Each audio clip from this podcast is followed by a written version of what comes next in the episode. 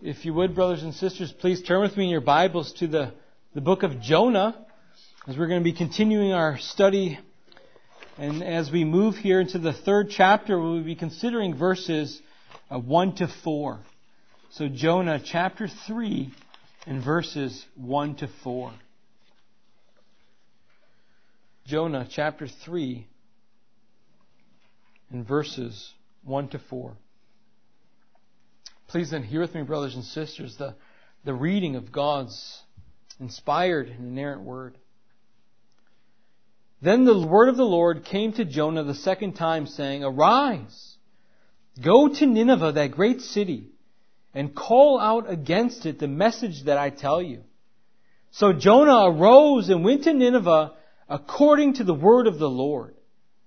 Now Nineveh was an exceedingly great city three days' journey in breadth.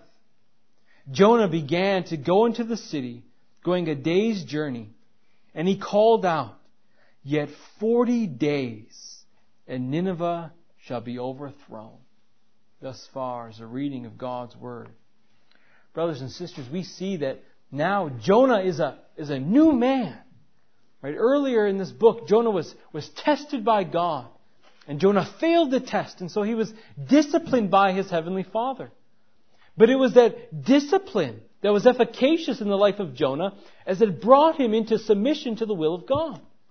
Right? Jonah had what we might call a, a true religious experience.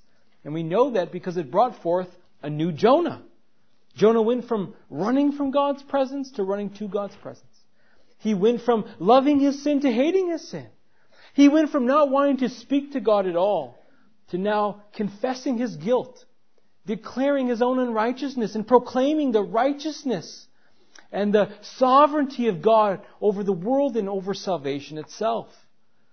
And yet, I want to ask you, how different though is, is Jonah's religious experience to the religious experience that so many claim to have week after week?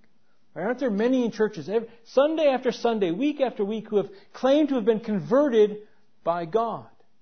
They claim to have had a, a, religious experience. Perhaps they, they walked down the aisle.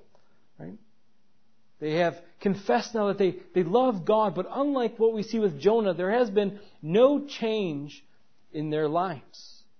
Now, I don't doubt for a second that these people believe themselves to have a true and real religious experience. But many people, I think, are, are wrongly under the impression that if we pray a prayer, we say uh, certain words, we ask Jesus into our heart, that all of a sudden we are changed like that as if something mystical happens. And unfortunately, there are many churches around the world that are, that are out there and who are, who are, whose whole goal is to do that very thing, to, to produce conversions within the church, no matter the cost of the, of the people. No matter the cost of those individuals that they claim to, to who are who claim to be converted. There was this one pastor that I had uh, heard say. This was many years ago, but I heard it. I heard it recently. Uh, he, he claimed that in five months, his church had 500 conversions. Uh, this is a, a mega church pastor out on the East Coast. In five months, 500 conversions he boasted. Now, certainly this boosted probably his own profile and the, the profile of the church as maybe people who are curious about, about Christianity hear this and say, well, well, this is where God must be. And so it draws people to churches like that. But what is important is not how many people there claim to have given their heart to God, but what is important is how many has God given life to. Right? Not have I given my life to God, but has God given life to you? Right? Because how many people are out there have been deceived, who have, who have, who have claimed to be converted, but it's only come about through an emotional pulling of the heartstrings. Right? Or they, or they claim conversion uh, because of peer pressure, and so this is why they've confessed God, or, or they've, they've confessed faith in God uh, because they think it's going to make them wealthy or healthy. Right? How many Christians are out there right now who, who think what true Christianity is, is showing up for church on Sunday and participating in a, a rock concert or a, a pop concert with maybe a funny and entertaining talk. And so they walk out of church feeling really excited and, and exuberant by, by being entertained for that, for that hour or two. And as a result, what are those people now saying? They say, well, well, this isn't my parents' Christianity, is it? This is an ancient worship. this isn't dull and boring worship. So if this is what true Christianity is, I'll have that. Right? Sign me up for that. But yet the problem with that is, and the problem with many instances like this that occur throughout our, our country and throughout the world, is that those confessions are made without any acknowledgement for one's sin.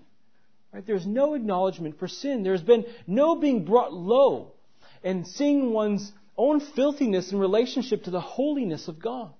There has been no uh, real understanding of the gospel that has taken place here. There has been no true and real faith placed in the true and real Christ. And so if there has not been that, then there cannot be a true transformation of the heart. Right? Where there is not both faith and repentance, there is no true religious experience that mirrors that of Jonah. Because what did Jonah's experience do? Not only did it cause Jonah's faith to increase, but it brought about in Jonah an obedient heart. Right? It brought about in Jonah an obedient heart. Right? Too many think today that they can continue living the same life they lived prior to coming to Christ. But Jonah demonstrates that you cannot do that. Right? You cannot do that. When, when Jonah met with the one true and living God and was delivered from his sin, what happened? A total transformation took place. A, a 180 resulted. Right? Jonah was no longer the same man, nor could he be. Why is that? Because something supernatural happened. Right? God worked something supernatural in the life of Jonah so that what happens as a result? Something supernatural. Right? Jonah could no longer go on living in worldly living. Right? That supernatural work that God does produces godly living, not worldly living. It produces godly hearts, not carnal hearts. That work that God does in the heart of sinner produces godly desires, not earthly ones. And so if you claim to have been supernaturally saved, but you look no different from your unbelieving neighbor, then unfortunately, I don't think anything supernatural has happened in your life, but rather something very natural has happened. Maybe you, you felt a feeling. Perhaps your senses were aroused by something, but that same wicked, sinful heart still remains. But this is not what we see in the case of Jonah, is it? Right? In fact, in our text today, we are going to see that great transformation that has taken place in the life of Jonah by the hand of God. Right? Jonah here is he's given a second chance, and with it, he will demonstrate the nature of his faith, and he does so by his works. Right? Jonah will demonstrate the nature of his faith by his works. What, is, what does Jesus say in Matthew chapter 7? You, will, you will know someone by their fruit. You will know them by their works. There he was talking about true and false prophets, but true and false teachers. And we can, though, apply that to, to all people. Right? A, a, good tree only produces good fruit. Uh, a disease and a bad tree produces bad fruit. And it's Jonah's good fruit that springs forth from true and saving faith that is going to be on display for us in our text today as God has restored Jonah. Now, one thing as we turn to the text that I want us to see is that in both accounts, in the initial encounter between God and Jonah, and the second encounter is that in both encounters, God initiates them. Right, we see that in Jonah 1-1. Now the word of the Lord came to Jonah. In verse 2, then he tells him to arise. In, in chapter 3, verse 1, the word of the Lord came to Jonah. In verse 2, he tells him to arise. And so we see in both instances, it is God who speaks to Jonah. It is God's word that comes to Jonah. And Jonah doesn't move until God says, go. And this takes us then to our first point this morning, which is the Lord speaks. This is point number one, the, the Lord speaks. Now I think, brothers and sisters, that we all can agree that what God has done in the life of Jonah that we've read thus far is most gracious and merciful. Something that Jonah truly was not deserving of. But it was, it was most gracious and merciful as he, as he sent the great fish in to, to swallow Jonah up as he was drowning in the sea, and he preserved his life until he spit him upon the ground. Alright, God was gracious with Jonah even when Jonah was not deserving of God's grace and of his mercy. And if this is all that God did for Jonah, rescued him here, rescued his life, rescued him from his sin and death, if that is all that God did for Jonah, Jonah would have no complaint against God for that. That is all that he did. And Jonah would understand if God chose to just save him and save his life, but to no longer use him and per, perhaps to, to turn to a different prophet now to use because of Jonah's unfaithfulness. But brothers and sisters, what I want us to see though is that although God was under no compulsion to restore Jonah to his office as prophet, right, God's ways are not like our ways. Right? God's thoughts are not like our thoughts. Right? Because although God did not have to restore Jonah after Jonah's unfaithfulness to God, what we see is that he does. Right? God restores Jonah to his position once more. Right? If someone wronged us and asked us for forgiveness, I'm sure that at least the majority of us would say, yes, we would forgive that person. But would any of you trust that same person in the same way again? Would you be able to trust them in, the in the same way that you once did after they betrayed you, especially if they betrayed you in the manner that Jonah betrayed his God? Would any of you trust them immediately? Right after they have sinned against you?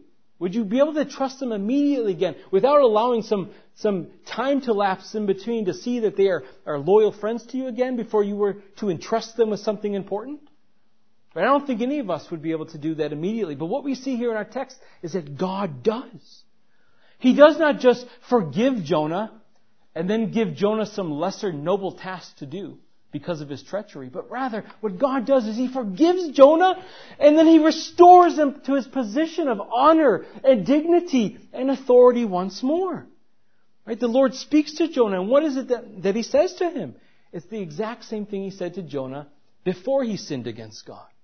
Right? He tells Jonah, he calls him as his prophet, calls him to be his mouthpiece, tells him to go forth into the great city of Nineveh, the greatest Gentile city in the world, and to proclaim this message for the glory of God.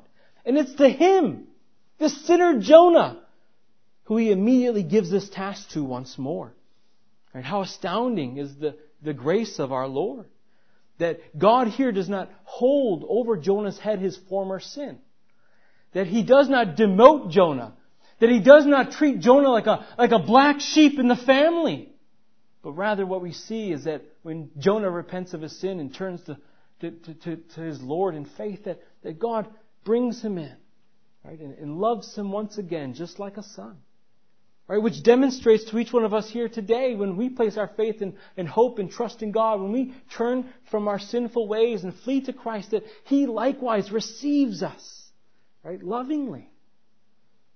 Right? What this does is it demonstrates that when he forgives sin, God wholly reconciles the sinner to himself. Right? What our text here today demonstrates for us is that when God forgives sin, he, he truly and really forgives sin, which means he remembers it no more.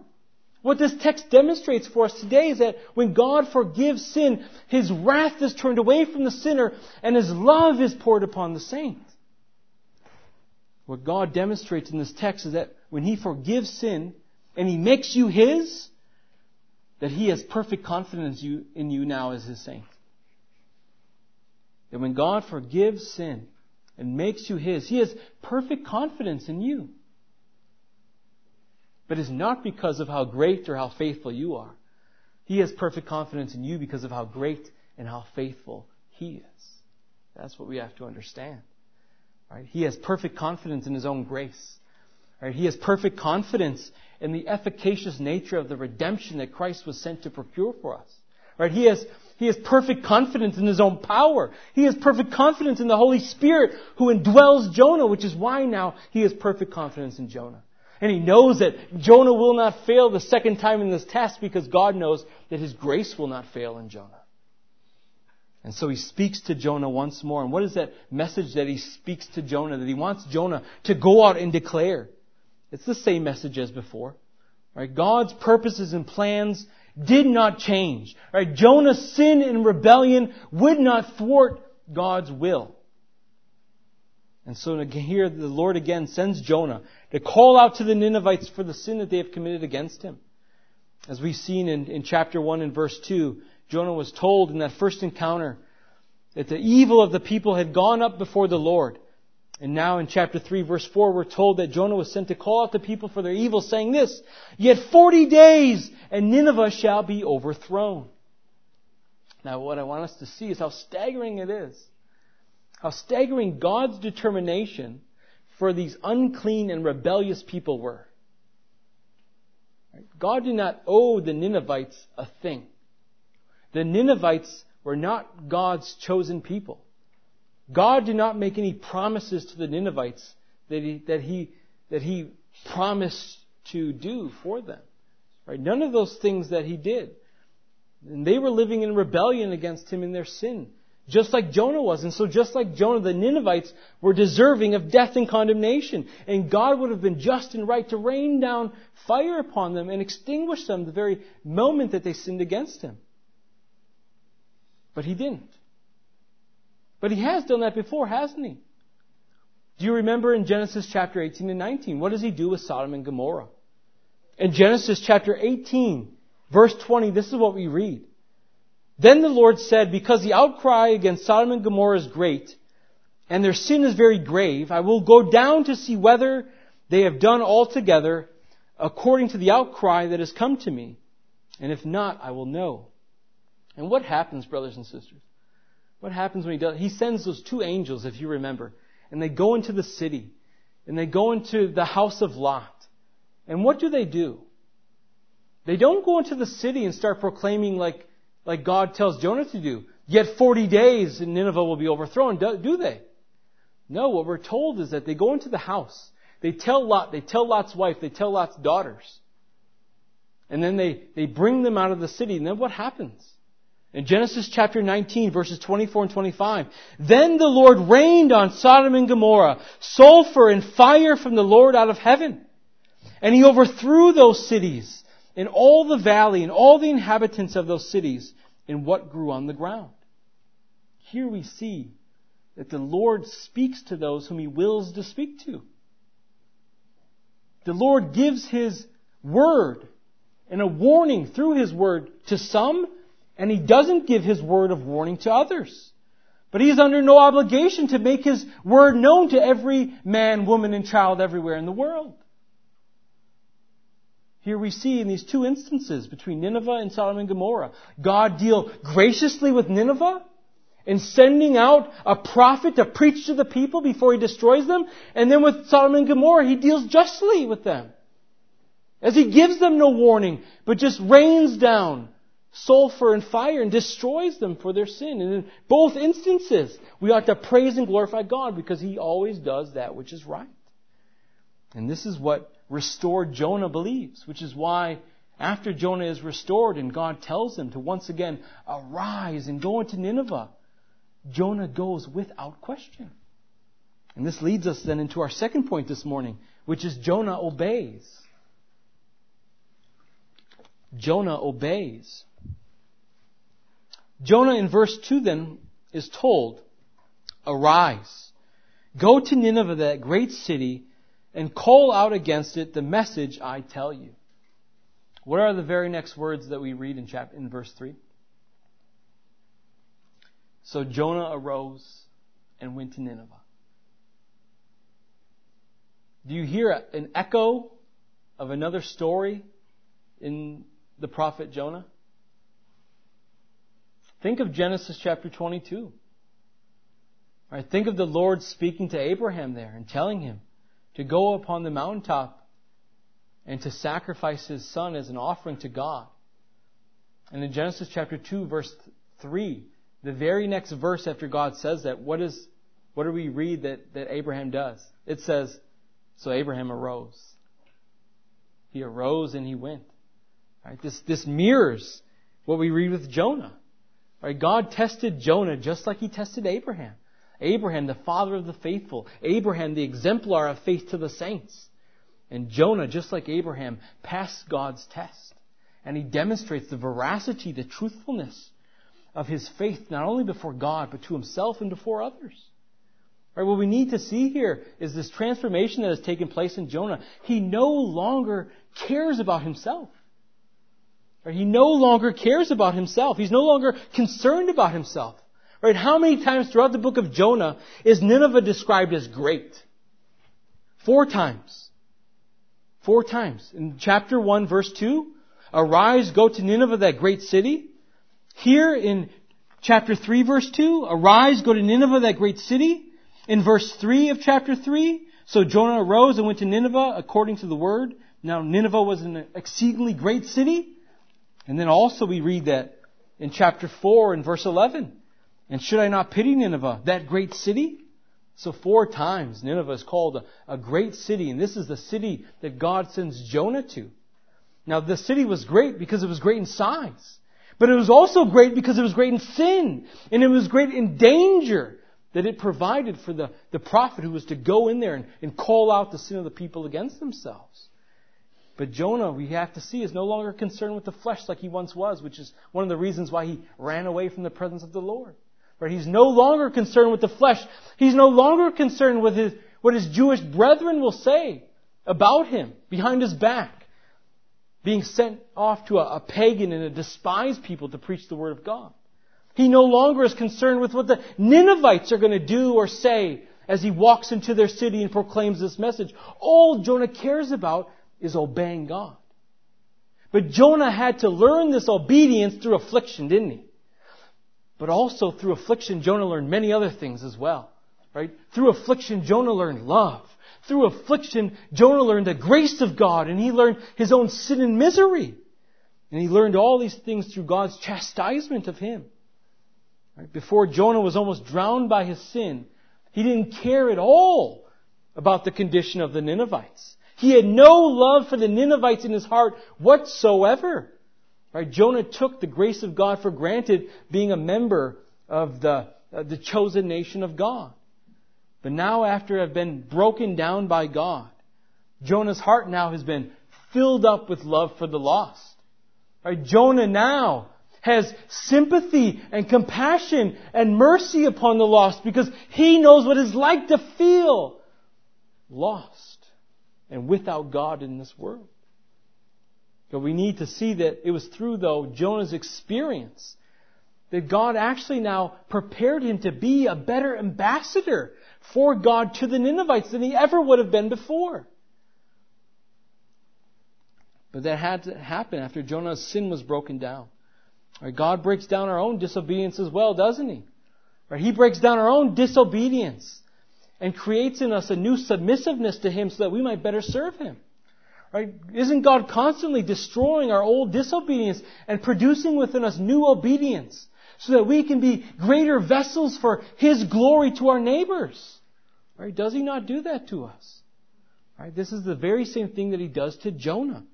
This is the same thing Paul describes in 2 Corinthians chapter 1 verses 3 and 4, where he says this, Blessed be the God and Father of our Lord Jesus Christ, the Father of mercies and God of comfort, who comforts us in all our afflictions, so that we may be able to comfort those who are in affliction with the comfort which we ourselves are comforted by God.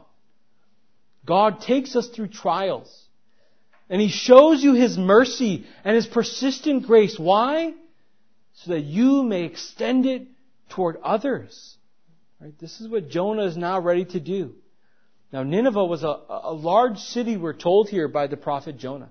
It took three days to walk through the city of Nineveh. That's how large the city was. And as soon as Jonah enters the city, he begins to declare in verse 4, Yet forty days, and Nineveh shall be overthrown. Right here is that new Jonah who walks into this, this wicked city of, the, of Nineveh. But he does so without fear and with all boldness now, ready to declare this unpopular message to these sinful people. Right? Jonah goes into this vile city without sword and without slingshot. But he also enters with the only weapon that he needed, which was the Word of God. Jonah only needed the Word of God, that weapon that is sharper than any two-edged sword. It is that Word and that weapon that Christianity has and that God has given us to use that that you don't find in other religions, is it? Right, think about something like Islam. Right, not only does Islam have the word, but they use a, a physical sword as well, don't they? Right? They use the physical sword to, to force you to obey the word, but that is because Islam is a false religion and their God is a false God. That is why our God, the God of Christianity, doesn't need a physical sword to compel someone to believe in Him. Right? For he is a God of all power. A God who just by his spoken word is able to radically transform the heart of a sinner to love and to obey him. And this Jonah knows. This is why Jonah can walk into the city without any fear and without any weapon but the word. And when Jonah walks into the city, what I want us to see is he doesn't walk into a quiet corner in the city and whisper, yet 40 days and Nineveh should fall. No, Jonah goes into that city and he raises up his voice to the people and he proclaims this message to them, knowing that God was by his side and so that God was going to bless him in his work of the ministry because he was working in obedience to the will of God. Jonah also demonstrates that he realizes that the power is not in anything that Jonah has or Jonah says, but rather the power is in the Word of God. Right? Jonah only goes and says what God tells him to say, and he does this out of obedience. Right? This is what we read in verse 2.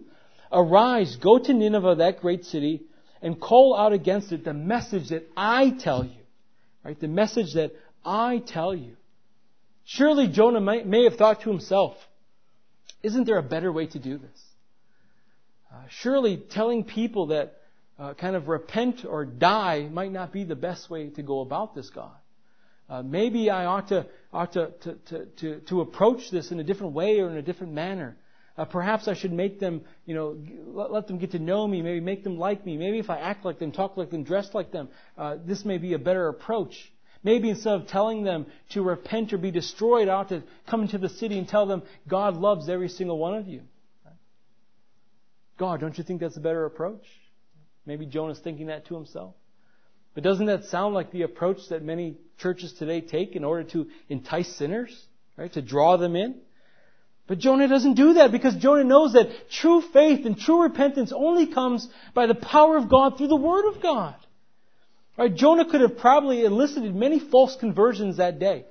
If Jonah would just have kind of strategized and crafted a, a message tailored to the Ninevites that was kind of nice and inviting. But this is not what Jonah does.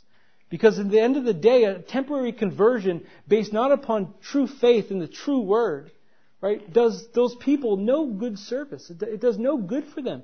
At the end of the day, that temporary faith based on a word that is not God's leads you to the same result that those who, that those who deny God's word will receive, and that's eternal death. Right? That's eternal punishment. This is why Paul was uh, was, was so resolved to always preach the Word of God and only the Word of God. This is why he says in the second chapter of 1 Corinthians, beginning in verse 1, And I, when I came to you, brothers, did not come proclaiming to you a testimony of God with lofty speech or wisdom.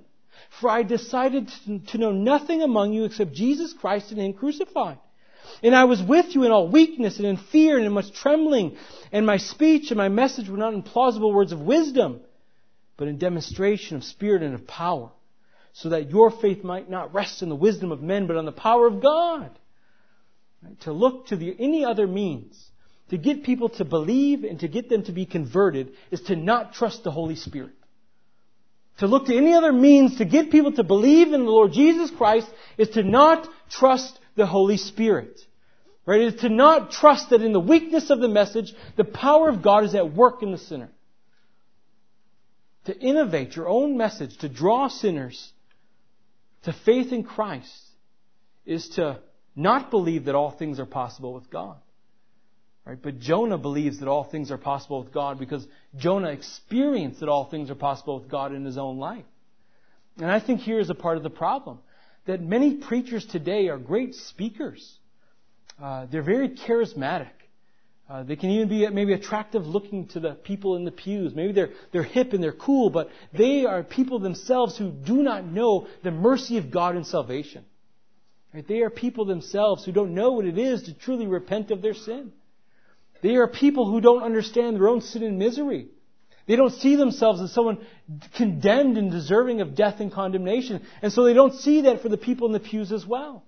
They don't know what it's like to, to like Jonah, cry out to the Lord, feeling forsakenness over your sin. Right? They themselves are those who have not experienced the, the grace of God and salvation. And so they can't preach what they themselves don't know.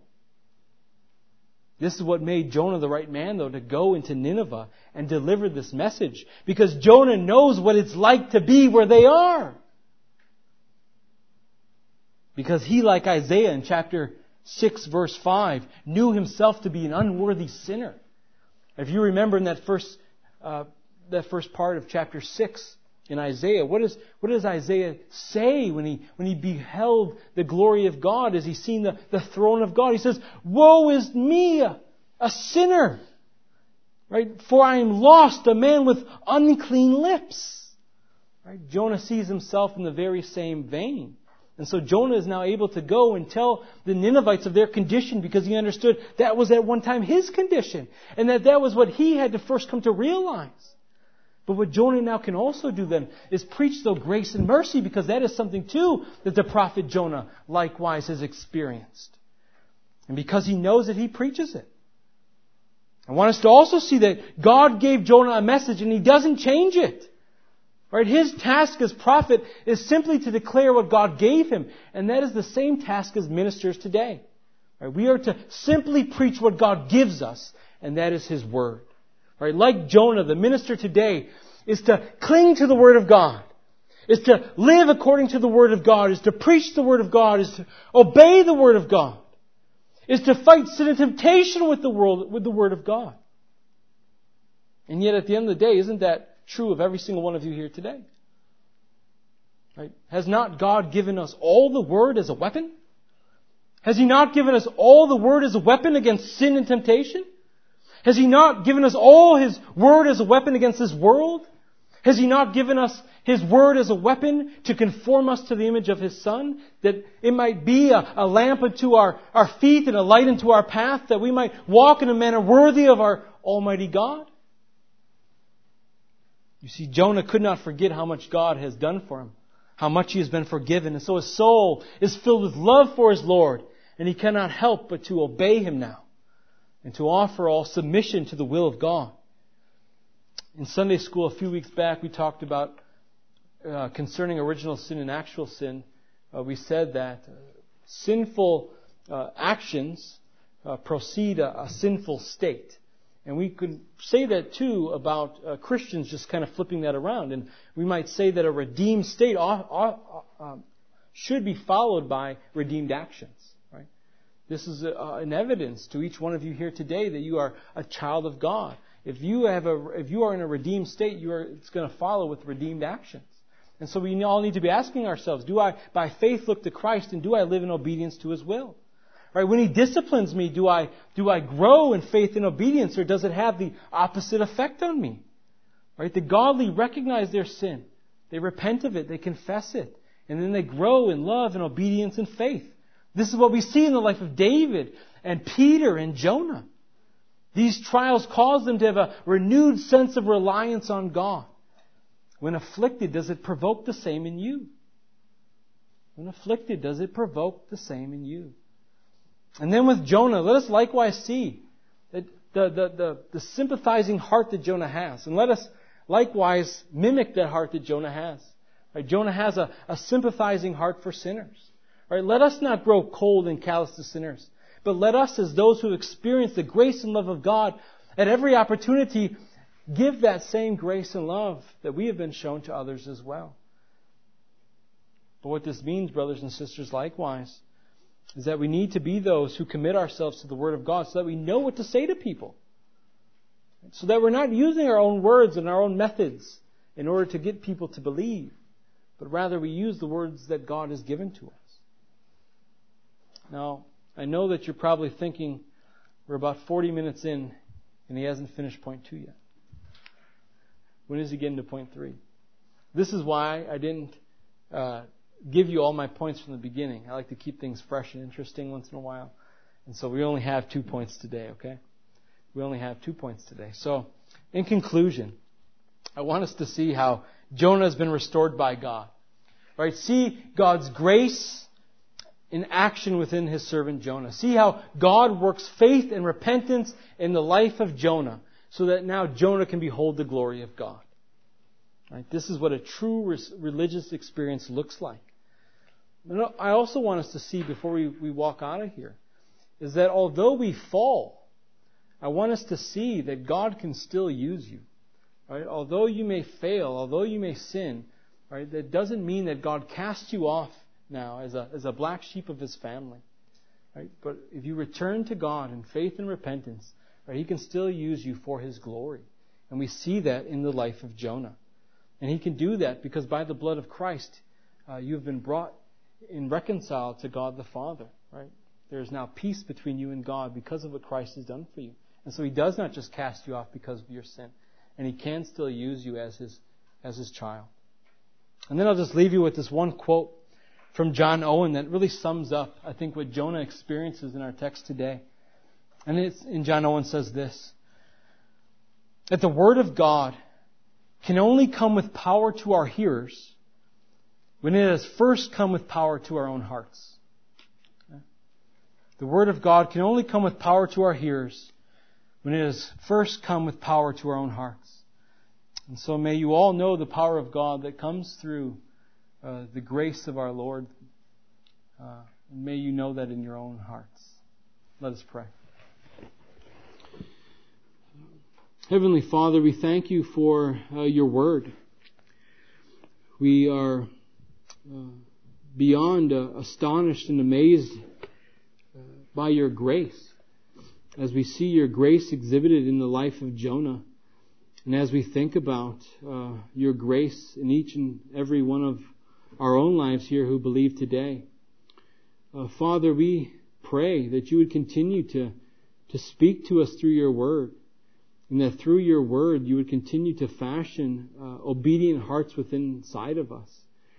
Lord, we pray that you would continue to create new submission in our hearts towards, towards you and to your will, that you would continue to conform us to the image of your Son, that you would continue to cause us to, to love your word and to flee to your word and to, and to be in your word every day and to use it as the, as a great weapon against the fiery darts of Satan that you have given to us.